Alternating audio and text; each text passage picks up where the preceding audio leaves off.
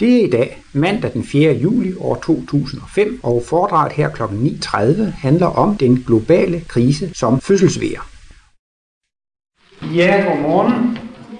I undrer jer måske over, at jeg er i gul jakke i dag, men det er til ære for Tour de France.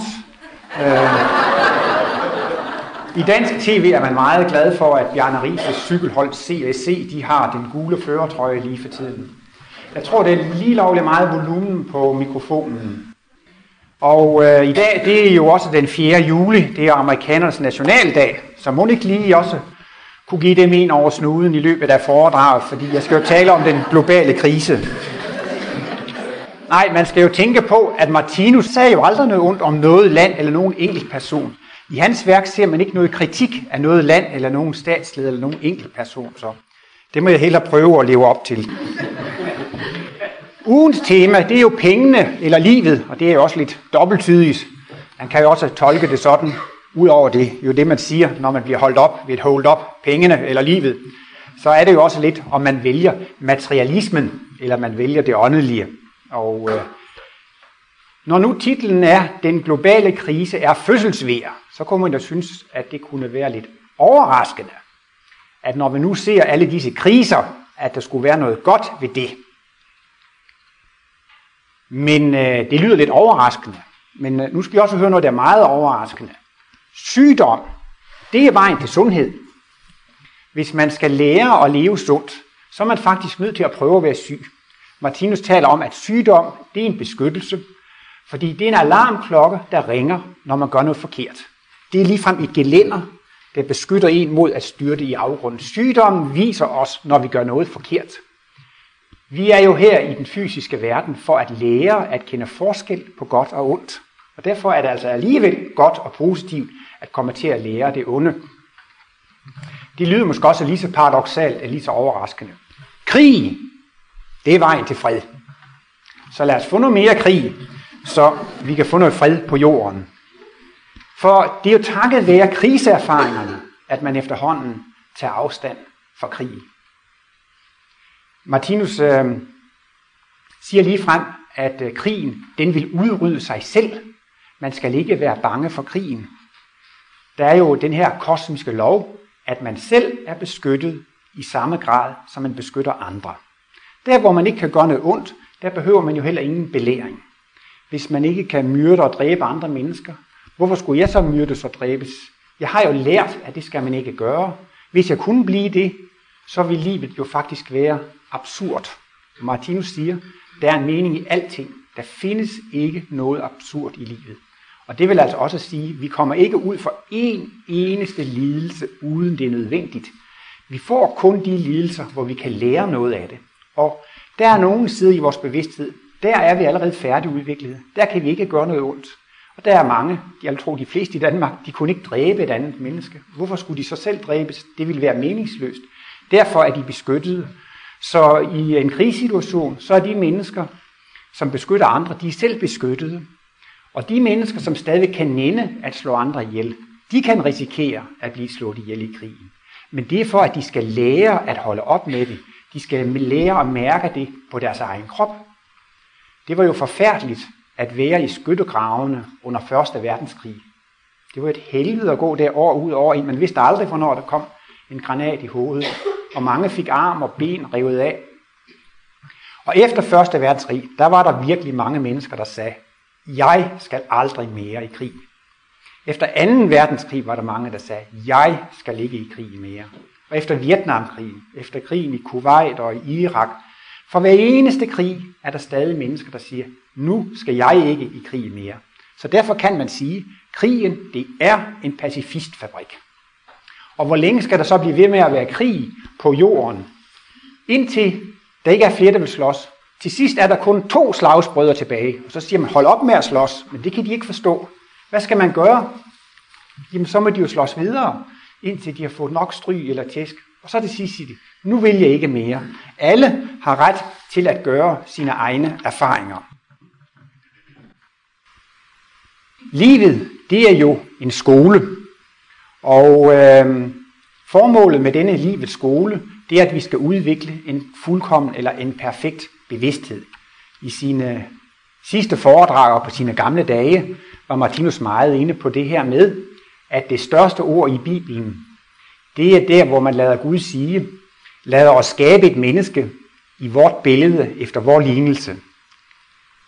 Det er et meget stort ord, fordi det er faktisk en formel på alt, hvad der foregår i den fysiske verden. Lige fra mineral, plante, dyr, frem til mennesker. Det det hele drejer sig om, det er, at vi er ved at blive skabt i Guds billede efter hans lignelse. Meningen med den fysiske verden er at omdanne os til at blive kristusvæsener, til at blive gudevæsener. Så det vil sige, altså alt det, der foregår her i den fysiske verden, det er Guds skabelse af mennesket i sit billede. Og et af mine favoritcitater fra Livets Bog, det er jo, så det skal ikke snydes for i år, det er, Martinus siger, vi ser, at der er bevægelser overalt i mikrokosmos. Elektroner og atomer bevæger sig, mennesker og dyr bevæger sig, det blæser, det planeter, solsystemer, galakser. Vi lever i et utroligt ocean af bevægelser. Og Martinus, han kan jo netop med intuitionen se tingene så enkelt. Han kan se princippet eller ideen i det, og sætte det på en enkelt formel. Og når man så spørger, hvad er det, vi bliver vidne til, når vi ser på alle disse bevægelser i den fysiske verden? Hvad er vi vidne til, når vi ser dette bevægelsesocean? Martinus kan svare med tre ord. Gud skaber bevidsthed. Gud skaber bevidsthed. Hvad vil det sige at skabe bevidsthed? Jamen det er jo at udvikle. Det er altså at udvikle en kosmisk bevidsthed. Så det hele har altså det formål at udvikle en kosmisk bevidsthed. Det tager jeg op nu, fordi man bliver jo så tit så deprimeret, når man ser på den globale krise. Der er mange folk i gamle dage, der sagde, skal vi ikke se nyhederne? Nu er der flere og flere, der siger, nå, skal vi nu ikke se på ulykkerne? Skal vi ikke se ulykkerne? Fordi vi bliver konfronteret med krig og kriser og ødelæggelser og sygdom og kriminalitet. Og mange mennesker bliver faktisk meget pårørte, berørte af det, og bliver altså meget kede af at skulle se al denne elendighed. Man kan blive i dårlig humør af at se på al denne elendighed. Der var engang en, der i nitten otteoghalvfjerds, da der var sådan en spørgetime for arbejdsholdet her i påsken. Ja, det var tider at være på arbejdsholdet dengang. Der kunne man have chancen for, at Martinus kom forbi og holdt et lille foredrag. Der var så en af de unge der på arbejdsholdet, der spurgte, Martinus, hvad kan vi gøre, når krigen kommer? Når krigen og katastroferne kommer, hvad kan vi så gøre? Ja, sagde jeg, jeg kan jo ikke sige, hvad du skal gøre, eller du skal gøre. Men, sagde Martinus, det gælder om at holde sig selv på ret køl. Og det vil sige, at man skal holde sig selv i balance eller i, i ligevægt. Og resten af det svar, det bliver en lang, lang historie om bøn. Man skal bede, bede, bede og aldrig blive træt af at bede. For det er noget, som kan holde en i, i balance. Jeg tænker også på Martin Marinkovic, som har oversat øh, næsten alt, alle de store bøger i hvert fald, som Martinus har skrevet til serbisk. Han blev meget berørt af, da krigen begyndte dernede. Han fortalte her fra talerstolen på en mindedag, at et helt år efter krigens udbrud, så kunne han ikke oversætte, fordi han var blevet så berørt af det. Og der er det jo så netop, at kosmologien kan være et redskab til, at vi kan holde os selv på ret køl, så vi ikke lader os slå ud af verdensbegivenheder. Nogle gange så kan vi ikke gøre noget ved den globale krise som enkeltperson. Men vi skal jo tænke på, at hvert enkelt menneske er en celle i jordklodens bevidsthed. Og øh, man kan faktisk ikke give et større bidrag, end at man selv er en fredscelle. Der er mange, der laver fredsdemonstrationer og siger, at de er fredsarbejdere, og de arbejder for freden, og holder op med at lave atombomber, og lader være med at slå. Men det hjælper ingenting at gå og lave om på andre. Det hjælper ikke noget med fredsdemonstrationer og fredsarbejde. Det, der hjælper noget, det er, hvis man laver sig selv om til at blive en fredscelle. Der har man et stort arbejde at, at gøre. Og det er intet menneske, som behøver at omdanne andre til fredsceller. Det rækker med, at man omdanner et enkelt menneske til en fredscelle, og det er altså en selv. Og så kan man jo sige, hvis nu det er en global krise, så kan jeg lade mig slå ud af det og blive uligevægtig, eller jeg kan prøve at komme i ligevægt. Og der kan man også sige, der har vi alligevel en mulighed til at bidrage til jordklodens bevidsthed ved at sige, jeg vil gerne være en celle, der er på ret køl, en ligevægtig celle, så der, at jeg kan give et bidrag, i stedet for, at man måske går af deprimeret og nedtrykt og slået ud. Så bliver man jo en lidt halvsyg celle. Så man skal ikke fortvivle over dette med verdenssituationen. Man kan selv give et stort bidrag. Og der er det jo også, når man ser de globale kriser, at det er så vigtigt, at man kan se Guds skabelse i det hele. Det er altid så magisk at have Gud med i det hele. Martinus siger også, tænk bønnen. Det, det er jo en vidunderlig gave, som menneskene har. Det er den største gave, de kan have. Og det er så utrolig magisk at have Gud med i det hele. Og I kender jo sikkert den her artikel af Martinus med Gethsemane have. Jeg tror, det er foredrag på, på fredag, som også har den titel. Og det er fra den her bog, det hedder Ud af, af mørket. Han siger også, fader, ske ikke min, men din vilje. Og så kom der en lysets engel til ham. Men det siger jeg også i det her, at når man ser på denne forfærdelige globale krise, så er det godt også at have Gud med i det. Og når jeg ser de der ulykker, så plejer jeg at sige til mig selv, for ikke at blive i dårlig humør, tænk, sådan skaber Gud rigtige mennesker. Så kan man jo også sige, at man har Gud med i det, når man ser på ulykkerne og kriserne og kriminalitet. Man ser så mange forfærdelige ting, og synes bare, at det hele er noget skidt. Livet er forfærdeligt. Men der er det, det er så utroligt værdifuldt lige at have det med. Det er da interessant at sige, tænk, er det sådan, livet skaber rigtige mennesker. Tænk, sådan skaber Gud rigtige mennesker. Det vil sige, vi skal ikke bare stoppe med at se på smerten og lidelserne, men vi skal prøve at se på, at der er en virkning eller en effekt. Hvad konsekvens har det? Og det er jo netop, at når man selv har følt smerten, får man medfølelse. Når man selv har lidt, får man medlidenhed. Så smerten og lidelsen og denne krise, den giver mennesket den mest guddommelige evne, den kan få, medlidenhed og medfølelse, hvilket er det samme som humanitet og kærlighed. Og det er også meget magisk, hvis man i sit eget liv, hvis man selv er syg og træt og dårlig og deprimeret, der er det også vigtigt at, at sige til sig selv, tænk, sådan forvandler Gud mig til et gudevæsen eller et kristusvæsen. I stedet for at lade ens egne problemer overskygge det hele, så kan man få et enormt løft ved at tænke på, at sådan omskaber Gud mig til at blive et rigtigt menneske. Der er et formål med mine smerter og lidelser, at jeg skal blive forvandlet til et guddommeligt væsen. Der ligger en utrolig kraft og styrke. Martinus siger et sted, takket være bønnen kan ens problemer komme til at se ud som bagateller. Det kan man jo gøre for sine egne problemer, men formålet med foredraget er her også, at man ikke skal lade sig gå på af den globale krise, fordi der er så store problemer. Og jeg skulle måske også tænke på, at jeg også lige vil nævne, at den her foredragssal, den blev indviet i nitten toogtres. Det er altså centrets tredje foredragssal. Det ved de, som har været på rundvandring med Eichel, som forklarer så godt om centret. Og øh, da Martinus skulle indvige den her foredragssal, så holdt han et lille kort foredrag, som han havde valgt at give titlen Guds øjne. Og meget interessant sagde han i det foredrag, formålet med dette center, det er at lære mennesken at se med Guds øjne. Og i Mosesbogen, der er det jo hele skabelsesberetningen, og da Gud på seks dage har skabt verden, siger han på den syvende dag, se, alt er såre godt. Så det er jo faktisk det, der er mening eller formål med det her center.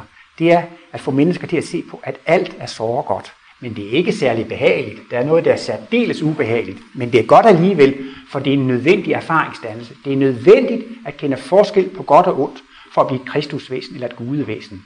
Det lyder måske lidt mærkeligt, men sådan er det altså. Hvis man skal være ekspert i kærlighed, så går det jo ikke, at man ikke ved noget som helst om ukærlighed og egoisme. For at være et gudevæsen, der kan praktisere al kærlighed, så må man også have kendskab til det onde. Man skal have kendskab både til godt og ondt. Man skal have et fuldstændigt kendskab til både godt og ondt. Så kan man bevidst vælge kun at gøre det gode. Så det er jo meningen med livets skole her. Vi skal have lov til at være syge for at lære at blive sunde. Vi skal have lov til at opleve krig, for at vi kan blive fredelige. Så derfor har Martinus det geniale begreb med det behageligt gode og det ubehageligt gode. Så når vi ser på verdenskrisen og det globale, så gælder det jo om også at have dette syn med, at alt er i virkeligheden såre godt. Ikke så behageligt, men det er Gud, der skaber det hele. Det kan måske lyde lidt kynisk, men det er intet til hinder for, at man kan gå i forbøn for andre mennesker. Det har man lov og ret til. Hver eneste gang man ser et menneske i smerte eller krise, så må man gerne gå i forbøn for dem og bede om, at de må få kraft, styrke og energi. Man kan bede om, at de må mærke Guds nærvær. Man kan bede om, at de må få lidt håb, lidt tiltro til livet, lidt optimisme, lidt styrke eller, eller lidt kraft. Jeg har jo også hørt, at Martinus, for eksempel, når han hørte en ambulance køre forbi på gaden, så bad han for det menneske, som var i ambulancen. Der var også en gang ham der politimorderen, jeg tror han dræbte fire politimænd, og det stod jo i aviserne næste morgen. Hele Danmark var på nakken af den mand. Hele Danmark havde jo den mand, fordi så syntes Martinus, hvad er det dog synd for ham? Han har det nok ikke godt nu. Så Martinus bad for ham. Ikke fordi, at Martinus synes, det er en god idé at gå og slå andre mennesker ihjel. Det er jo næsten ligesom med Jesus, der også tog imod Judas i dødsriget, som Martinus så smukt og rørende beskriver i den lille bog Påske, som er bog nummer to. Så det er jo også interessant, at selvom man ikke kan gøre noget ved verdens, den globale krise, man kan ikke ændre andre menneskers udviklingstrin. Man kan forandre sig selv, og man kan eventuelt også godt gå i forbøn for andre. Så jeg plæderer ikke for, at man bare skal være kynisk og være ligeglad med verdenssituationen. Det er noget, som man godt selv kan gøre, men der er grænser for, hvor meget man kan. Jeg må også sige, at det er faktisk lidt overdrevet, hvis man tror, at man kan skabe verdensfred ved at sætte sig ned og meditere, og meditere på verdensfreden. Man kan ikke ved bøn lave en gorilla om til et kulturmenneske. Man kan ikke ved bøn lave en løve om til et lam. Man kan ikke flytte folks udviklingstrin med bøn. Alle mennesker på jordkloden skal selv gøre deres egne erfaringer. Derfor er der mange mennesker endnu. De skal have flere inkarnationer med krig, før de holder op. Det kan man ikke bede om, at de skal slippe for. Det er også forældrene. Beder jo tit for, at børnene skal slippe for nogle besværligheder. Men nogle gange skal børnene gøre deres egne erfaringer. Og så hjælper det ikke noget at bede om, at børnene var på et højere udviklingstrin, end de i virkeligheden er. Så der findes meget med krig og katastrofer osv., og Martinus er jo inde på, at der skal komme flere voldsomme krige. Og øhm, vi lever nu i det, det hedder dommedag. De sidste tider, og jeg tror på engelsk, det hedder Armageddon og hvad ved der, dommedag. Det ser ud til at være en meget dramatisk periode, og den kommer på et ganske bestemt trin i udviklingen. Den kommer der, hvor den gamle religiøsitet slipper. I alle religioner er der sådan en grænse for, hvad man kan tillade sig at gøre. Hvis man gør for mange slemme ting, så griber Gud ind og straffer en eller bremser en. Men øh, religionerne taler til følelser, og de taler til intelligens. Trosreligioner er baseret på instinkt og følelse. Men de sidste tre hundrede år har menneskene udviklet intelligensen ved industrialisering og teknik og almindelig skolegang. Man synes, det religiøse er blevet naivt, og øh, man bliver ateist og materialist. Det gamle, den gamle moral forsvinder. Så taler Martinus om, på et højere udviklingstrin skal man få en kosmisk religiøsitet, og vi skal få kosmiske glimt og kosmisk bevidsthed. Vi skal få en ny moralitet. Men der er et moralsk vakuum imellem den gamle religiøsitet, den trosreligiøsiteten, og så den personlige, individuelle og kosmiske religiøsitet. Der er et moralsk vakuum, og den oplever vi altså i disse materialistiske tider. Og det vil sige, at dommedag, det er ikke en enkelt dag. Jeg vil sige, det er måske et par århundreder. Martinus sagde ofte, at dommedag begyndte, da verdenskrigene begyndte. Altså med første og anden verdenskrig, så var dommedag de sidste tider begyndt. Men altså ikke færdig, det var kun... Han siger lige frem, at det kun er forløbersymptomer. Så de kommende par verdenskrige skal blive endnu større, og øh, han har vel sådan antydet, at det måske kan være afsluttet om måske hundrede år. Så vi kan godt leve et par hundrede år, hvor vi lever i dette moralske vakuum, hvor der er ingen grænser for, hvad mennesker kan tillade sig at gøre. Ved et tidspunkt sagde Martinus, at den største fejltagelse, som mennesken har gjort, det er at spalte atomkernen. Derved kunne man lave en atombombe. Tænk, på et, på et splitsekund kan man ødelægge en by med hundrede tusind mennesker, med en million mennesker, med ti millioner mennesker. Der er måske nogen, der overlever, men det er jo stakler, de skal leve med strålingsskader. Tænk altså, at man på så kort tid kan ødelægge så meget, uden at have følelser for de mennesker, som mister deres børn, som mister deres ægtefælle, som har levet et helt liv i strålingsskader. Martinus sagde, han, han kunne ikke finde et ord for det. Han synes dyrisk, det var for svagt. Så derfor så han, han var næsten nødt til at kalde det djævlebevidsthed. Martinus taler jo ikke om en djævel, eller øh, på den måde, ligesom man gør i kristendommen, at Gud og djævlen kæmper mod hinanden. Det er jo netop kernen i Martinus' verdensbillede. Der findes ingen djævel. Der findes kun ét levende væsen, guddommen, som inkluderer alting. Men han kaldte det altså alligevel for djævlebevidsthed, fordi det er altså et intelligent dyr. Det kræver en stor intelligens at kunne regne atomfysikken ud, og en stor teknik til at lave bomben. Og så kræves der jo altså også denne magt og denne egoisme til at ville ødelægge fjenden. Så vi er altså intelligente dyr, og det er jo, kan man sige, rigtig årsagen eller roden til den globale krise. Det er, at vi er intelligente dyr. Dyr kan ikke gøre så store ødelæggelser, som mennesker kan, for de har ikke intelligensen og alle de her morvåben og morredskaber til at øh, føre det ud i livet. Men som sagt, så er det noget, der er nødvendigt. Jeg ved det ikke. Man skal måske have halvtreds eller hundrede inkarnationer med krig, før man holder op. Men vi kan altså se, for hver krig, der har været, er der mennesker, som ikke vil krig mere. Det var jo interessant at se tyskernes holdning til, til øh, krigen i Irak. Der var mange tyskere, som ikke ville med, så det virker som om, at man lærer af erfaringerne. Jeg skal dog sige, at Martinus, han taler altså om et verdenspoliti. Og det kalder han også for et rent militær. Vi lever jo i et velfærdsland her, og vi har det godt. Vi kan jo glæde os over, at det ikke er mafiaen, som regerer i Danmark, og at det ikke er lovløse bander, som bare kommer med maskingevær og går ind i ens lejlighed og tager ens penge og fjernsyn. Og tænk, hvis det var sådanne mafiaforhold og gangster, som var de stærkeste i det her samfund. Det ville jo forfærdeligt at leve her.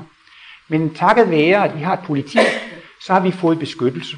I et hvert kultursamfund skal der være politi til at beskytte, og det skal der så også være på verdensplan. Der skal være et verdenspoliti, og det er så rent militær. Længere frem i fremtiden, så vil verdensstaten heller ikke acceptere, at der findes diktatorer osv. Så må verdensstaten gå ind at, at fjerne dem. Men det her med, det her med krigen, det er måske et meget større problem, end man tror. Martinus siger faktisk, at forsvarstanken er menneskehedens største svøbe. En svøbe, det er jo sådan en pisk. Altså, forsvarstanken er menneskehedens største problem. Man tror, at man har ret til at forsvare sig. Man føler, det er rigtigt. Jeg handler rigtigt. Jeg har ret til at forsvare mig. Men øh, udviklingen, det er sådan en tritrinsraket. I gamle dage, der havde man et krigsministerium. Der kunne man bare gå i krig og gå på de andre. På et højere udviklingstrin taler man ikke om et krigsministerium, men om et forsvarsministerium. Så det var der gået lidt fremad. Men det tredje og det højeste, det er, når vi skal til at have et tilgivelsesministerium. Så det bliver noget helt andet. Men de fleste tror, at de har ret til at forsvare sig. De fleste tror, at de har ret til at dræbe i selvforsvar. Hvordan kan jeg påstå det? Jo, praktisk talt hver eneste land på jorden har sin egen hær. Alle lande tror, det er rigtigt. Sig en gang til russerne, I behøver ikke at have den røde armé. Sig en gang til amerikanerne, I behøver ikke at have jeres hær. Det er noget af det helligste for dem, at have deres hær til at dræbe i selvforsvar. Jesus var jo hundrede procent pacifist, der indtil i kristendommen, som retfærdiggør, at man dræber sine fjender, at man forsvarer sig. Jesus vendte den anden kind til, og øh, han, han, han, han blev ikke engang irriteret på sine bødler, der dræbte ham og torturerede ham ihjel. Han bad for dem, som Martinus siger, det var lang tid inden vi kan lade os korsfeste, uden at blive fornærmede eller irriterede. Vi bliver fornærmet og irriteret over meget mindre ting.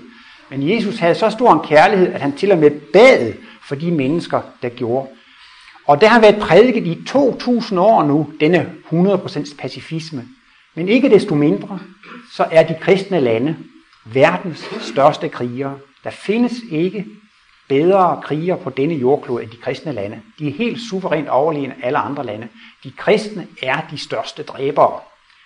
Det er ikke for at kritisere de kristne lande, men man kan bare se, at udviklingen tager tid, så selv på to tusind år. Jeg tænkte også, jeg skulle lige lidt tilbage til U S A, det lovede jeg her på den fjerde juli.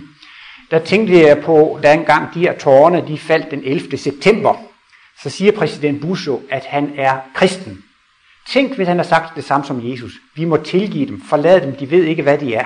Vi må jo prøve at hjælpe dem og støtte dem og se, hvad vi kan gøre for dem. Men det var jo straks, vi skal give igen, det skal hævnes, nu skal de jagtes, nu skal vi på terrorist. Så det vil jo sige, på en måde var det jo ikke et kristent budskab, han gik ud med. Eller jeg vil sige omvendt, hvis præsident Bush var gået ud med det kristne budskab, fader, forlad dem, de ved ikke, hvad de gør. Hvad kan vi gøre for at hjælpe dem? Hvad kan vi gøre for at gøre? Kan vi give dem penge eller låne dem? Eller hvad, hvad kan vi gøre for at hjælpe dem? Så ville han jo altså næsten være blevet lagt for had i U S A. Så der kan man se, at den almindelige stemning er, at man skal give igen. Sådan er det i hvert land, som har et nationalt forsvar. Så det er altså en rigtig stor hurdle at komme over. At indse, at man har ikke brug for at forsvare sig. Denne forsvarstanke er årsagen til, at alle lande har deres egen hær. Martinus har sådan sat lidt i udsigt, at når de næste par verdenskrige er overstået inden for en hundrede år, så vil nedrustningsforhandlingerne på denne klode være kommet så langt, at man kan være enige om ikke at have noget nationalt her, have nogen national armé, og altså oprette et verdenspoliti. Martinus skrev om det allerede i nitten toogtredive, men i Kuwait-krigen i nitten halvfems, der synes jeg, der blev det jo rigtig aktuelt for første gang med et verdenspoliti. Der kom F N-soldaterne med blå hjelme og greb ind i krigen. Man kan sige, at det var lidt ærgerligt nede i Irak, at det ikke var F N, der gik ind, men at det var, men at det var U S A. Men Martinus har også til tider sagt, at U S A har jo også spillet rollen som verdenspoliti. Det er jo ikke altid, at det er aggressions. Nogle gange må man også sige, at det har været for at stoppe diktatorer, og, og, og de skal jo altså også standses. Så nogle gange kan det være svært at se, hvornår man opfører sig som verdenspoliti, og hvornår man går i krig. Selv mener jeg ikke, at Danmark er gået ind i krigen i Irak. Jeg mener, at Danmark udfører en øh, opgave for, for verdenssamfundet. Og det er også interessant og positivt at se, at ministrene, og når de skal lave forsvarsforlig, danskerne skal ikke uddannes til at forsvare Danmark. Vi skal uddanne de danske soldater til at deltage i internationale opgaver. Og det synes jeg faktisk, det er fremtidsmusik. Man siger altså, at de danske soldater skal ikke i forsvarskrig, men de skal uddannes til opgaver med øh, verdenspoliti. Og det bliver faktisk det første rigtig store skridt imod skabelsen af verdens forenede stater. I har jo det smukke symbol dernede i krogen, dernede til højre, over verdens forenede stater, som skal jo være en realitet virkelig om tre tusind år, at jordkloden ikke bare forenede stater, det skal være én stat, et verdensrige. Men allerede om hundrede år vil man være kommet et meget afgørende skridt ved, at man vil have afskaffet det nationale forsvar. Det bliver simpelthen forbudt for et hvert land at have forsvar, ligesom det er forbudt for den enkelte dansker at have våben. Det er kun politiet, der må have våben, og så skal politiet beskytte danskerne. Og sådan bliver det så også. Intet land må have deres egen hær eller armé. Kun verdenspolitiet må have militærmagt. Men så skal den til gengæld også støtte alle menneskene i de enkelte lande. Så man kan sige, at det ser måske meget drabeligt ud med alle disse kriser og konflikter ude i verden. Men det er altså ved at gå den rigtige vej. Når man taler om global krise, skal man også tænke på, at jordkloden er et levende væsen. Så jordkloden er også ved at blive skabt i Guds billede. Og det er jo nogle gange, Martinus taler næsten om sådan en dobbeltkombination, ligesom i boksersporten, en højre- og venstre kombination, at først så kommer der dødskramper, og bagefter kommer der fødselsvejer. Altså en gammel kultur skal dø, og det giver visse kramper, og en ny kultur skal fødes, og det giver altså også store problemer og store smerter. Og netop når man er i smerten, kan man have lidt svært ved at se, at det fører frem til lyset og det rigtige. Men det er altså en, en højere bevidsthedsfødsel, vi er bevidst i. Jeg har tænkt på, hvordan jeg skulle forklare det. Og øhm, jeg tænkte på sådan et eksempel. Lad os nu sige, at der er en mand, som siger, nej, nu vil jeg altså holde op med at drikke alkohol. Og så plumper han i, og så drikker han sig plakatfuld, og han har en hamrende hovedpine. Og så siger han, nu er det slut. Og efter den dag, så drikker han aldrig mere. Men tænk nu på de der stakkels mikroindivider den dag, han har en bragende hovedpine, ikke sandt? Så siger det, hvad er dog det her for en ødelæggelse? Hvad er det her? Ja, det er vejen til sundhed. Det er vejen mod fuldkommenheden. Det kan de jo ikke forstå, når det gør så ondt i hovedet der. Men i virkeligheden, så var det sidste gang, vedkommende prøvede det, og vil derefter tage afstand fra det.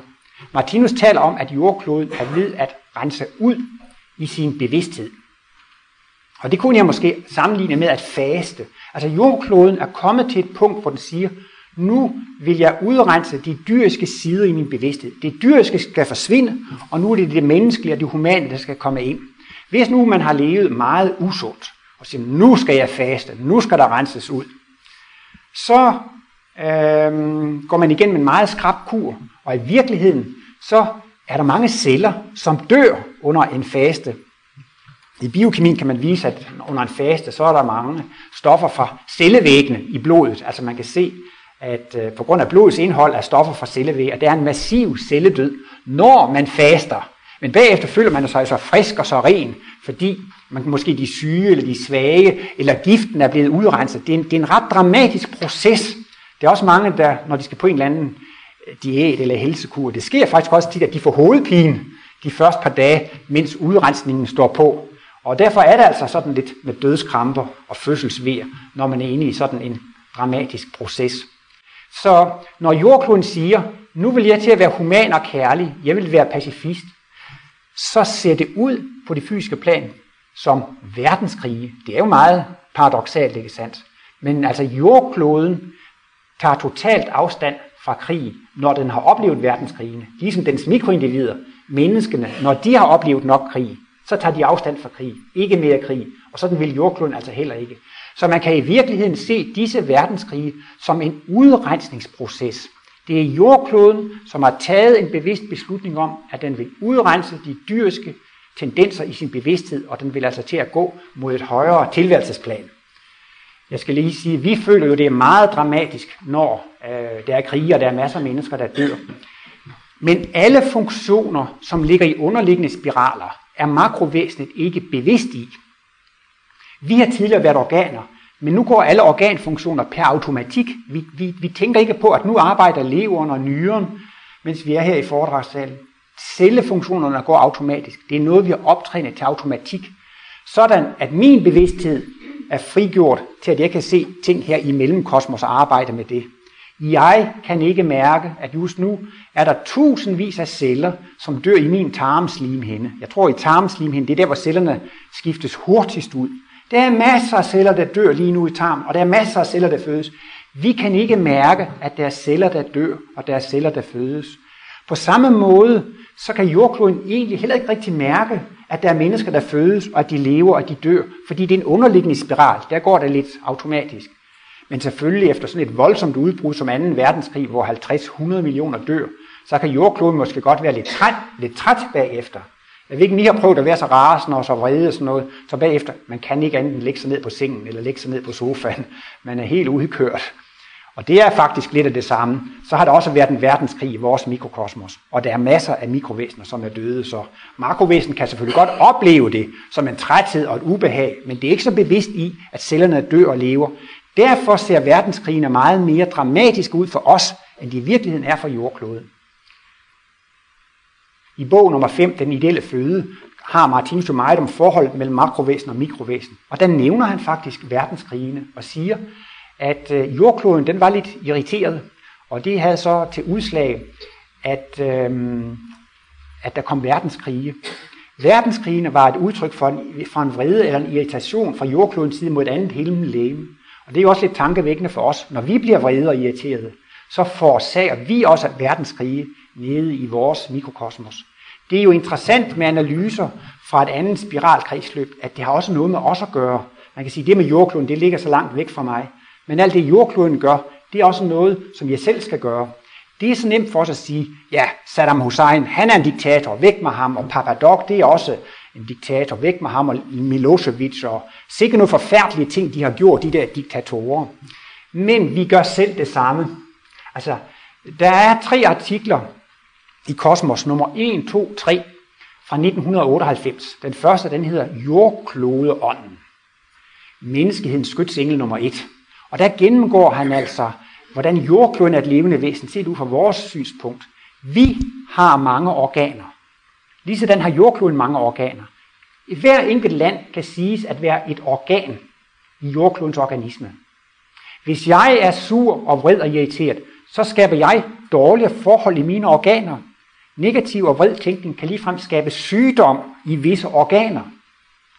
Jamen det svarer til, hvis jordkloden er sur og vred, så skaber den også sygdom i nogle af sine organer, hvilket kan ytre sig ved et grusomt diktatur. Så man kan sådan set sige, at det er lidt uretfærdigt, hvis jeg siger, at ham Milosevic og Saddam Hussein, det er nogen værre nogen. Men jeg er selv lige så slem, eller måske værre, hvis der er nogen, jeg er sur og irriteret på, nogen jeg ikke kan tilgive. Fordi jeg laver lige så dårlige forhold i mine organer, som jordkloden gør i sine organer, landene. Men de sidste halvtreds år, er der jo gået en bølge hen over kloden, hvor det ene land efter det andet er blevet demokratisk, og det ene diktatur er faldet efter det andet. Det kan man se som en bevidsthedsproces hos jordkloden. Den er begyndt at tilgive, og for hver gang jordkloden har tilgivet et andet himmellegeme og blevet mere human og kærlig, så falder det ene diktatur efter det andet. Så det er også en meget interessant tanke. Man kan jo netop spørge sig, hvad tænker jordkloden på? Hvad sysler den med? Fordi øh, alle levende væsener, de tænker. Og der forklarer Martinus altså, at øh, hvis man vil vide lidt om, hvad jordkloden tænker på, så skal man se på de kulturer, der har været på jordkloden. Menneskene har jo intelligens, så det er jo meget naturligt, at vi er celler i jordklodens hjerne. Den samlede menneskehed, det er jordklodens hjerne. Og hvis man så vil se på, hvad øhm, kloden tænker på, så skal man jo se på, hvad der har været op i de forskellige kulturer. Og hvis, specielt hvis man går tilbage i historien, så kan man sige, at alle højkulturer, det har været nogle meget fine og inspirerede tanker, som kloden havde. Og alle de strømninger, der går igennem menneskeheden, det er altså nogle af jordklodens tanker. Jeg tænker også her på for eksempel med, med sundhed og, og sygdom. Man kunne spørge sig selv, sig mig engang, jordkloden, er den blevet dranker? Drikker jordkloden alkohol? Ja, det gør den jo på en måde. De muslimske lande, de er jo gode til at lade være med at drikke alkohol. Men her i den vestlige verden, hver gang der er fest eller weekend eller jubilæum eller bryllup eller barnedåb, så drikker man alkohol. Der er millioner, milliarder af mennesker, som drikker alkohol. Jamen hvis der er milliarder af cellerne, der drikker alkohol, så drikker jordkloden jo alkohol. Man kan også sige, jamen det der med at ryge, det har måske kulmineret eller er på vej til, det ved jeg ikke. Der er masser af mennesker, der ryger på kloden.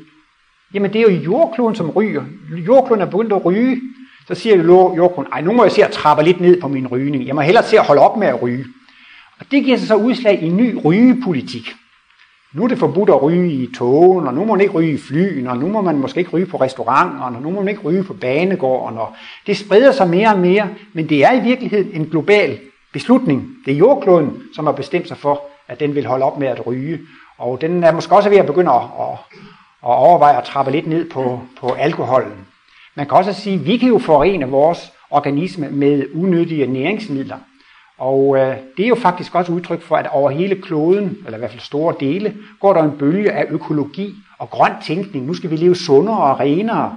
Det kommer ikke fra menneskene på en måde. På en måde kommer det fra jordkloden. Det er jordkloden, som vil til at leve sundere.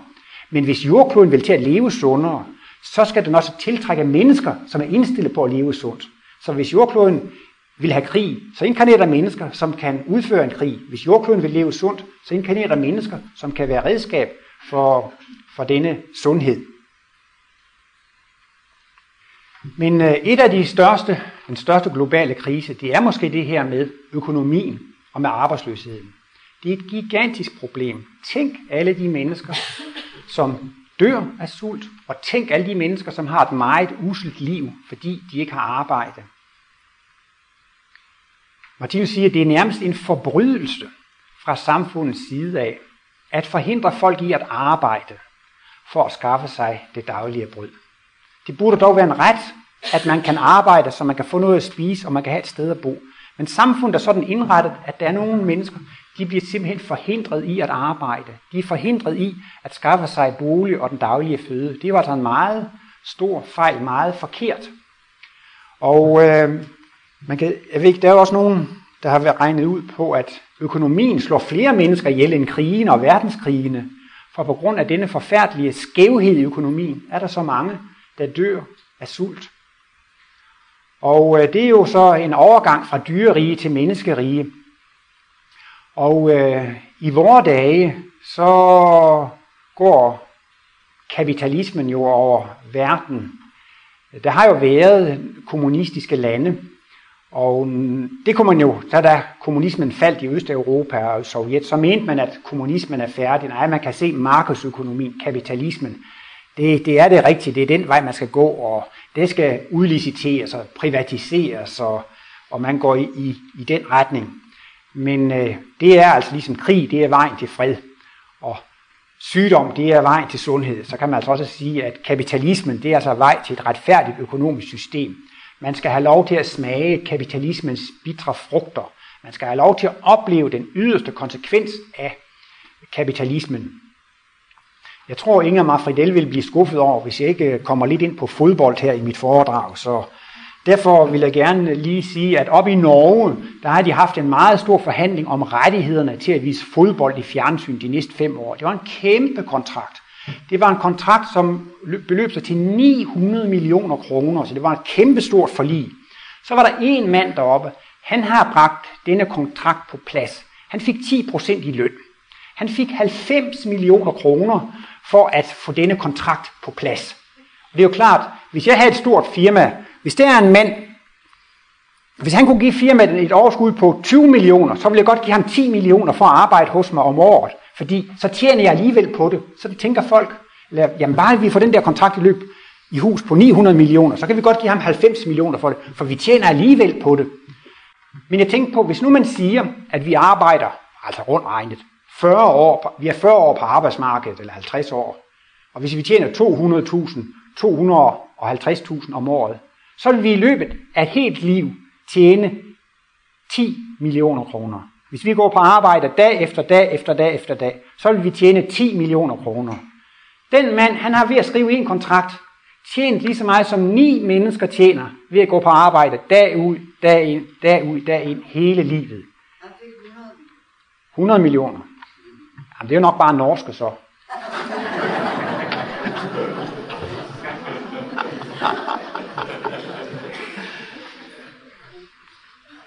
Jeg har læst kemi, og jeg var kemiingeniør, og der lærte jeg noget, man kalder for en massebalance. Altså, det, der kommer ind, det kommer ud. Hvis jeg nu tager øh, og kommer ti kilo af det stof ind i maskinen, og femten kilo af det stof, så er jeg kommet femogtyve kilo ind i maskinen. Hvor meget kommer du så ud af maskinen? Der kommer også femogtyve kilo ud af maskinen. Og sådan er det altså, man kan jo simpelthen følge det hele fra start til slut. Og det er jo så altså det med økonomien. Det kan man ikke se. Man synes, jamen, firmaet har tjent tyve millioner mere, så vil jeg gerne give ham ti millioner i løn. Men Martinus forklarer, at den eneste rigtige værdi, man har, det er den menneskelige arbejdsevne. Og hvis man har præsteret tusind arbejdstimer, så skal man have en løn, der svarer til tusind arbejdstimer. Lad os nu sige, at jeg har præsteret tusind arbejdstimer, men jeg får en betaling, som svarer til to tusind arbejdstimer. Så er det jo med den her massebalance. Hvor kommer de to tusind, hvor kommer betalingen for de to tusind arbejdstimer fra? Hvor kommer det fra? Folk kan ikke se, at det må jo komme et sted fra. Jeg har arbejdet tusind timer, men fået værdien af to tusind. Hvor er de sidste tusind kommet fra? Kan det, kan det komme ud af den blå luft? Nej, det må jo være nogle andre mennesker, som har arbejdet tusind timer, som ikke har fået betaling for det. Eller som jeg plejer at bruge som eksempel. Hvis det tager tyve timer at lave den her talerstol, og jeg er en god forretningsmand, så sælger jeg den her talerstol til en værdi på fyrre timer. Så får jeg en værdi på tyve timer, uden at have gjort noget for det. Men så kan man jo sige sig selv, et eller andet sted derude i systemet, må der være nogle mennesker, de har arbejdet fyrre timer, men man betaler dem kun tyve timer. Så bliver det tyve timer til overs, som en anden kan få uden at arbejde. Det er bare lige for at belyse det. Jeg så engang en udsendelse i fjernsynet, hvor folk skulle stemme, om det var rigtigt eller forkert. Der ligger en million kroner i en plastikpose på en bænk i en park. Hvad ville du gøre? Ville du tage posen med hjem, eller ville du gå på politistationen? Og så var det jo tres procent, der stemte, de ville tage den med hjem. Og så går man videre i udsendelsen. Så, så kommer det i fjernsynet og avisen. Der er et børnehjem, som har mistet en million kroner. Nu kan vi ikke hjælpe handicappede børn, fordi der er en million kroner, der er forsvundet. Og så spurgte de, vil du nu gå ned på politistationen med dem, ja eller nej? Og så var der mange, der godt ville gå ned på politistationen med pengene, for de kunne jo se, at der er nogen, pengene mangler et sted. Og det er jo det, vi skal til at træne os i at se. Hvis der er nogen, der får for mange penge uden at arbejde, de kommer et sted fra. De mangler et andet sted. Og derfor mener Martinus altså, at den eneste løsning på det økonomiske problem, det er, at man indfører et system, hvor man kun bliver betalt for det arbejde, man har gjort.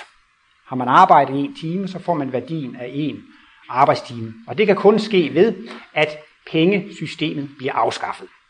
Og man får så et livspas. Og det vil sige, at man kan kun betale med egne personligt præsterede arbejdstimer. Man kan ikke arve penge, man kan ikke vinde i lotto, man kan ikke snyde andre, man kan ikke narre andre. Man kan simpelthen kun betale med de arbejdstimer, som man selv har præsteret. Der har været et lille eksempel på en økonomi, som belyser det lidt. Det er noget med, hvis nu man er rask og frisk, så kunne man i sådan en forening sige, jeg vil gerne hjælpe gamle mennesker og, og syge mennesker. Og så bliver der i den forening skrevet, at den mand, han har hjulpet de gamle i et hundrede og sytten timer. Når han bliver gammel, så vil foreningen sørge for, at jeg selv får hjælp i et hundrede og sytten timer. Så kan I se, så kommer pengene jo til at passe, at man selv får den samme hjælp, som man har ydet. Og det var et meget interessant eksempel på det her. Så Martinus taler altså om, at forretningsvæsenet, det er simpelthen røveri. Det er tyveri. Det er bare kamufleret eller legaliseret. Men det er altså bedrag. Man stjæler værdien af andre menneskers arbejdstimer, ved at man kan få profit. Martinus siger, at forretningsprincippet i sin grundnatur, det er guddommeligt, at man kan bytte samme værdi for samme værdi. Det er kun, når man får for meget. Martinus har selv sådan et eksempel. Det kan jo ikke nytte noget, at man kommer gående med en gris under armen og går ind i en herreekviteringsbutik og siger, at jeg vil gerne have en habit, og værsgo, så betaler man med en pattegris. Det går jo ikke. Så der har man jo så lavet et pengesystem som værdimåler. I og for sig er det godt nok, hvis man altid betaler samme værdi mod samme værdi. Men nu kan vi se, at boliger i København eller andre steder, de går voldsomt i vejret, fordi der er efterspørgsel på det. Sommerhus hernede ved stranden går voldsomt i vejret. Ikke fordi de er blevet forbedrede, simpelthen bare fordi der er en større efterspørgsel, så betaler man altså mere for det. Og det vil sige, at det er ikke nogen reel værdi. Og derfor forsvinder den værdi altså et andet sted. Og det, jeg er ved at varme op til, det er jo arbejdsløshedsproblemet. Det er et kæmpe problem over hele verden. Og det bliver jo også selv i de rige lande et problem, når arbejdet bliver lagt ud til de lidt fattigere lande. Ja, det er jo udmærket, at arbejdet kan blive lagt ud til de fattigere lande, så kan velstanden jo også komme ud til disse lande. Men det vil jo bevirke, at man kan ikke løse arbejdsløshedsproblemet herhjemme. Så siger regeringen, vi kan afskaffe arbejdsløsheden. Så siger oppositionen, vi kan afskaffe arbejdsløsheden. Men Martinus, han garanterer med, at arbejdsløshedsproblemet kan ikke løses med de nuværende kapitalforhold. Martinus har skrevet en meget interessant, også lidt usædvanlig artikel, som hedder Den menneskelige arbejdsevne. Kommer han i øvrigt ind på sport, en af de få artikler. Det er en udmærket ting i dyrets forvandling til at blive et rigtigt menneske. Når man ikke bruger kroppen så meget til at arbejde med, så kan det jo godt at motionere lidt og, og bruge kroppen ved lidt sport, ved lidt leg. Men der skriver Martinus altså, at det kan ikke lade sig gøre at løse arbejdsløshedsproblemet med de nuværende kapitalforhold. Og det er netop fordi, at man har to systemer. Man har en statsmagt, som er en fælles økonomi, og så har man altså privatkapitalismen. Og der er store firmaer, de kan tjene massevis af penge og ansætte masser af mennesker. Så pludselig så går firmaet bankerot, og så bliver alle mennesker sendt ud i arbejdsløshed, og så er det jo statskapitalen, der skal, der skal feje op efter det. Jeg har et par gange været i Rusland, og det var jo så nogle år efter Sovjetunionens fald, og det var interessant at høre, hvordan de fortalte om livet før og efter. Før Sovjetunionens fald, der var det sådan, at der var kun én arbejdsgiver. Alle kunne få arbejde, alle kunne få noget at spise, alle kunne få et sted at bo, og alle kunne få olie og varme. Nu står ikke at reklamere for et magtdiktatur, som det blev udfoldet i Sovjet, men man kan se, det er en bagatel at løse arbejdsløshedsproblemet, hvis man kun har én arbejdsgiver. Så kan man bare sige, hvor meget arbejde skal der laves, og så deler vi det lige på alle de mennesker, der skal lave det. Der er nogle gange, man forbander ny teknologi langt væk, fordi det betyder arbejdsløshed. Men i fremtiden, så siger man, her er kommet en ny dejlig opfindelse. Det betyder så, at alle mennesker på hele kloden kan arbejde sytten minutter mindre, sytten minutter mindre om ugen. Så klapper alle jo over ny teknologi. Ingen kommer til at lide under det, og alle føler sig befriede. I dag er det jo helt skævvredet. Der er så mange mennesker, der stresser og er udbrændt og bliver nedslidte. Og så er der mange mennesker, som, som går arbejdsløse. Og det kan ligesom ikke løses med de nuværende kapitalforhold. Det Men så denne globale krise, som sagt, gør jo det, at man skal få lov til at opleve frugterne af kapitalismen. Og der vil jo komme meget store problemer. Og øh, Martinus har jo også antydet i hvert fald, at der ud over krige også kan komme meget store opstande, hvis man bliver ved med at køre den politik, hvor der er for stor forskel mellem fattig og rig. Der kan måske også komme i U S A, hvor der er meget stor forskel på fattig og rig. Hvis nogen tillader sig at være så rige, og samtidig have nogen ved siden af, der er så fattige. Og netop fordi måske at meget arbejde bliver lagt ud for de rige lande til de fattige lande. Det er godt for de fattige lande, så velstanden kommer derud, men der kan jo godt komme endnu større arbejdsløshed i de, i de rige lande. Også for den sags skyld i, i de fattige lande, der kan komme meget store konflikter og opstande. Men det er jo så netop også det, der giver de bitre erfaringer, som man kommer til at forstå, at det ikke er vejen. Martinus, han gik jo ikke ind for revolution. Han gik ind for evolution. Og der var det jo, man troede, at man kunne indføre kommunismen med revolution. Men Martinus, han taler jo om kosmisk kommunisme, og det skriver han en hel del om. Ikke i fjerde kapitel af livets bog, men i fjerde bind af livets bog. Og der taler han jo om, at Jesus var den største og første og mest fremragende kommunist på jorden. Hvis man opfører sig ligesom Jesus gjorde, så er man kommunist. Og han sagde også, at det nye testamente, det er i virkeligheden kommunismens evangelium. Men øh, man kan sige, at over i Rusland, der havde de kommunisme, men de havde ikke demokrati, det var diktatur. Så siger man over i U S A, at der har man demokrati. Men spørgsmålet er, om det er kommunisme. Det, og det er det jo ikke, fordi at øh, man har jo ikke virkelig kommunisme. Der er jo mange mennesker, der kan være meget rige, og nogen er meget fattige. Så på den måde, så kan man altså sige, at det ikke er rigtig demokrati, før det er kommunistisk. Men det er heller ikke rigtig kommunistisk, før det er demokrati. Og man skal ligesom prøve at mærke begge dele. Og det er jo det, når man selv har lidt så meget, så vil man ikke have, at andre skal lide mere. Der er jo mange, der kan forstå det her billede med en mor, der har en datter, der er syg, eller har problemer. Så vil moren jo hellere end gerne påtage sig nogle smerter, for at barnet kan slippe. Det er jo mange forældre, som gerne vil påtage sig et ubefag, for, for at hjælpe deres børn på grund af denne familiekærlighed. Men takket være, at vi får mere og mere lidelser, så får vi også mere og mere medlidenhed og medfølelse. Og efterhånden, så kan vi ikke nænde, at det er nogen, der skal have det ondt. Vi vil altså gerne hjælpe, og der kommer en langt større trang til at hjælpe. Og før har vi jo ligesom et ejendomsbegær, men det bliver efterhånden afløst af et, øh, et begær efter at, at frigive, at afstå, altså et begær efter at hjælpe, og det er fordi man selv har erfaret alle de øh, bitre frugter af egoismen og af øh, kapitalismen. Så vi kommer altså til at leve i en tid, hvor folk begynder at blive mere interesseret i, hvordan kan jeg hjælpe andre, i stedet for bare og, og rave til sig selv. Jesus, han havde jo altså, øh, han var kommet så vidt, så han altså ligefrem øh, hellere selv ville påtage sig lidelse, end at andre skulle, skulle have en lidelse. Og hvordan kan man komme til sådan et trin? Jamen det er netop ved, at man har lidt. De mennesker, som har lidt mest, det er de mest humane mennesker, der findes. Og i human henseende, siger Martinus, er man ikke mere end det, man har grædt sig til. Så man får jo altså smerten og lidelsen, giver den mest humane gave, som er medfølelsen og medlidenheden. Og så ville det jo for eksempel foregå på den måde, hvis nu man arbejder i et kollektiv, ikke sandt, og man godt måtte dyrke nogle grøntsager hjemme i sin have, så ville man jo først og fremmest gøre sit arbejde færdigt i kollektivet, og så gå hjem til sin egen urtehave. Men i Sovjet, der var man jo tit ligeglad med kollektivet, men gik hjem og dyrkede sin egen have, fordi man kunne sælge grøntsagerne på torvet.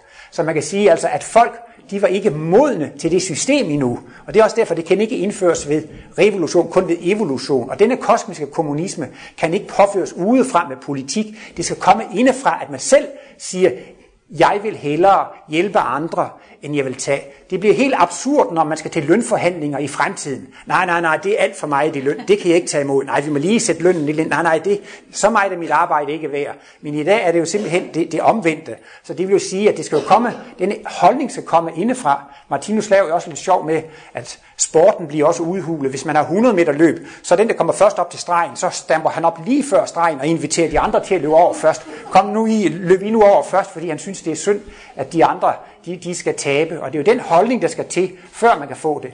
Martinus blev også nogle gange spurgt, om han ikke kunne have lyst til at gå ind i politik. Og så sagde Martinus, nej, det hjælper ikke noget. Man kan ikke forandre mennesker med politik. Men det Martinus bedst kunne bidrage til det, det er jo netop ved at lave sine analyser og vise, at det betaler sig at være god. For nu er folk blevet så intelligente, at de gør kun det, der betaler sig. Og hvis det betaler sig at investere i aktier eller fast ejendom, så er det jo det, man gør. Fordi at, øh, men så gælder det om at vise, hvis man virkelig på logisk og videnskabelig måde kan vise, at det betaler sig at være god, så er det jo virkelig noget, der flytter noget. Så er det jo virkelig noget, der vil forandre et samfund. Så der må man jo sige, at der giver Martinus jo et endnu større bidrag til menneskehedens udvikling, end ved at gå ind i politik. Fordi det her, det vil jo komme til at danne ideal for politikken længere fremover. Der vil jo også komme mange andre globale kriser. Der vil jo komme meget med økologi og forureninger, sygdomme og epidemier. Jeg tror simpelthen, alt hvad der næsten kan gå galt, det vil komme til at gå galt og er ved at gå galt. Altså der vil komme store økologiske katastrofer, naturkatastrofer, der vil komme sundhedsmæssige katastrofer og økonomiske katastrofer og krigskatastrofer. Det bliver meget intenst. Man kan sige, at jordkloden går ind i en meget forceret udvikling. Jamen hvorfor skal vi have sådan en forceret udvikling? Er der ikke tid nok? Vi er jo evige væsener, så det er jo tid nok. Og det er også interessant, Martinus har lavet en lille analyse om det. Han blev spurgt, hvorfor findes der så forceret udvikling? Jamen altså, det er faktisk kun for at være med til at danne kontrast. Hvis vi nu arbejder rigtig hårdt, så er det vidunderligt at få ferie. Hvis vi har løbet eller gået meget stærkt, så er det vidunderligt at slappe af. Har man været meget aktiv, så er det dejligt med hvile. Det er dejligt med kontraster. Det ville være monotont, hvis man skulle bevæge sig med den samme hastighed hele tiden. Og derfor er det så også dejligt, at der findes nogle perioder, hvor man udvikler sig meget hurtigt. Det er meget forceret. Og så er der andre perioder, hvor det går stille og gelinde. Martinus skriver også i anden symbolbog, hvor det handler meget om skæbne og karma, at skæbnen og karmaen bliver nogle gange koncentreret i nogle bestemte liv. Og det har jo så den fordel, at man kan få et liv, hvor der er meget koncentreret smerte og lidelse. Men så kan man måske få ni liv, hvor der ikke er ret store smerter og lidelser. Det er sådan lidt af et temperamentsspørgsmål. I kender godt, hvis man har et plaster siddende, som river fast i håret. Så er der nogen, de sidder og lirker ved plaster den halv time. Så går det en lille smule ondt i et halv time. Så er der nogen, de tager fast ved plaster og rykker af, og så går det meget ondt i kort tid. Men altså, det er ikke fordi, at det har hastværk og så videre. Men det er bare det, at livet ville være fattigere, hvis ikke også dette kontrastpar fandtes med hurtig og med langsom udvikling. Og der må man altså sige, at jordkloden er inde i en utrolig forceret udvikling just nu. Det kan også være et menneske, som har været syg og handicappet hele livet, har haft smerter og problemer, har ikke kunnet arbejde, synes hele livet er en fiasko, det har ikke haft nogen succes, medgang. Mit liv har været spildt. Men så siger Martinus net tværtimod, sådan et menneske har haft en meget forceret udvikling, og har udviklet sig utrolig hurtigt, og har nået utrolig meget, og vedkommende har altså måske oplevet smerte for flere liv, og har fået en kolossal medfølelse og medlidenhed ved sådan en forceret udvikling. Og det er altså det, den globale krise er udtryk for i dag. Altså jordkloden er inde i en utrolig forceret udvikling, og det kommer altså til at gå meget hurtigt med disse forandringer, som kommer. Og Martinus taler altså om et sted, at efter Efter dommedag, altså efter alle disse kriser og katastrofer og verdenskrige, så vil jordkloden blive løftet op på et højere kristusplan. Altså det er virkelig noget, som vil forandre det meget. Og øhm, I kender måske også det her symbol, eller tegningen nærmest er det jo, elsker hver andre. Det er kommet med i fjerde symbolbog som symbol nummer fireogfyrre. Men i virkeligheden så er der en rigtig dommedagstale, den her forklaring til nummer fireogfyrre. Der får man rigtig ridset alle disse øh, store katastrofer og problemer op. Og i stykke fireogfyrre tre, der skriver Martinus, jorden iler mod verdens ende. Ja, der skal man måske også lige en parentes sige, at når man, når man taler om dommedag, de sidste tider og verdens ende, så tror man, det er slut, i hvert fald i visse bibelske krise. Men Martinus siger, det der er slut på, det er dyreriget. Altså det er dyrerigets dødskramper. Verdens ende, det er dyrerigets død. Og det er jo så altså disse dødskramper. Og så skal der altså fødes noget nyt. Så det var bare lige for, at det ikke helt skulle misforstås, når Martinus siger, jorden iler mod verdens ende. Det er altså, altså ikke slutningen. Det er slutningen af dyreriget. Og han fortsætter. En stor guddommelig plan i den guddommelige verdensordning skal bringes til fuldendelse. Jorden skal slynges ind i en ny kosmisk bane, hvor alt, som ikke er af renhed og kærlighed, må forblive udenfor. De stærke vibrationer fra faderens zone opløser alle detaljer, som ikke er isoleret i kærlighed. Så det er altså en meget dramatisk proces, som vi er, vi er vidne, vidne til. Og øh, det er som sagt et mentalt opgør. Jordkloden er altså kommet til et trin, hvor den virkelig vil til at forandre sig. Martinus siger, at vi udvikler os hele tiden, selvom dyrene ikke forstår, hvorfor de skal have smerte og lidelse. Primitive mennesker ved det, kulturmennesker. Uanset om man er menneske eller primitiv eller dyr, alle smerter og lidelser giver erfaringer, som giver humanitet og medfølelse. Vi udvikler os, hvad enten vi vil eller ej. Men man må sige, at den darwinistiske udvikling er gået ret langsomt. Men ser man så nu på den udvikling, der har været de sidste ti år, de sidste hundrede år eller de sidste tusind år, det er gået utrolig stærkt. Og der siger Martinus, at vi kommer til et vendepunkt i udviklingen, den dag vi bliver bevidste medarbejdere på vores egen udvikling. Vi bestemmer os for, at nu vil jeg gøre noget ved min udvikling. Og så går det altså stærkt, og så går det fremad. Og der er jordkloden netop ved at være inde i sådan en fase, hvor den er inde i et mentalt opgør. Og nu har jordkloden helt bevidst bestemt sig for, at nu vil den til at gøre det rigtige. Nu vil den altså udvikle sig i den rigtige retning. Og jeg er jo især blevet opmærksom på stykke seks hundrede og syvogtres, fordi Solvej så ofte har refereret til det. Og nu synes jeg jo, det er helt fantastisk, at jeg kan huske, at det er stykke seks hundrede og syvogtres. Men så skal jeg lige fortælle, at der går en hurtigbus inden for Tostrup og herop til Klint, som hedder bus nummer seks hundrede og seksogtres. Og i Johannes Åbenbaring, der står der noget om dyrets tal og det ondes tal, det er seks hundrede og seksogtres. Og det er specielt blevet godt opmærksom på, for vi har haft esperantister fra Rusland og Slovakiet og Tjekkiet og Rumænien osv. Og de er meget betænkelige ved at skal rejse op til Martinus Center med den her djævlebus nummer seks hundrede og seksogtres. men så er de der alligevel sådan blevet beroliget lidt, når de er kommet herop. Så derfor er det nemt nok at huske, at det er stykke seks hundrede og syvogtres, det er lige det næste stykke. Og der i jordkloden, forklarer han, kommet ind i en sjælelig krise, ind i et opgør med sig selv. Og der bestemmer den sig simpelthen for, at den vil udrense den dyriske side af sin bevidsthed. Den globale krise er udtryk for, at jordkloden udrenser den dyriske side af sin bevidsthed. Og den er især begyndt at bestemmer sig for, at den vil tage hensyn til sine mikroindivider. Jeg skal i øvrigt sige, at stykke seks hundrede og syvogtres handler utrolig meget om jordklodens aksehældning, som er blevet forskubbet, hvilket har gjort, især på vores breddegrader, at vi har mørke om vinteren, og det er meget koldt, det er meget ubehageligt. Mange dyr og mennesker dør altså i kulden og i mørket osv., og det er en slags invaliditet, men nu er den i hvert fald for menneskenes vedkommende overvundet med varme og lys og elektricitet osv. Men nu er jordkloden ved at bestemme sig for, at den vil tage hensyn til sin mikrokosmos, og derefter går udviklingen altså faktisk hurtigt frem mod den kosmiske bevidsthed.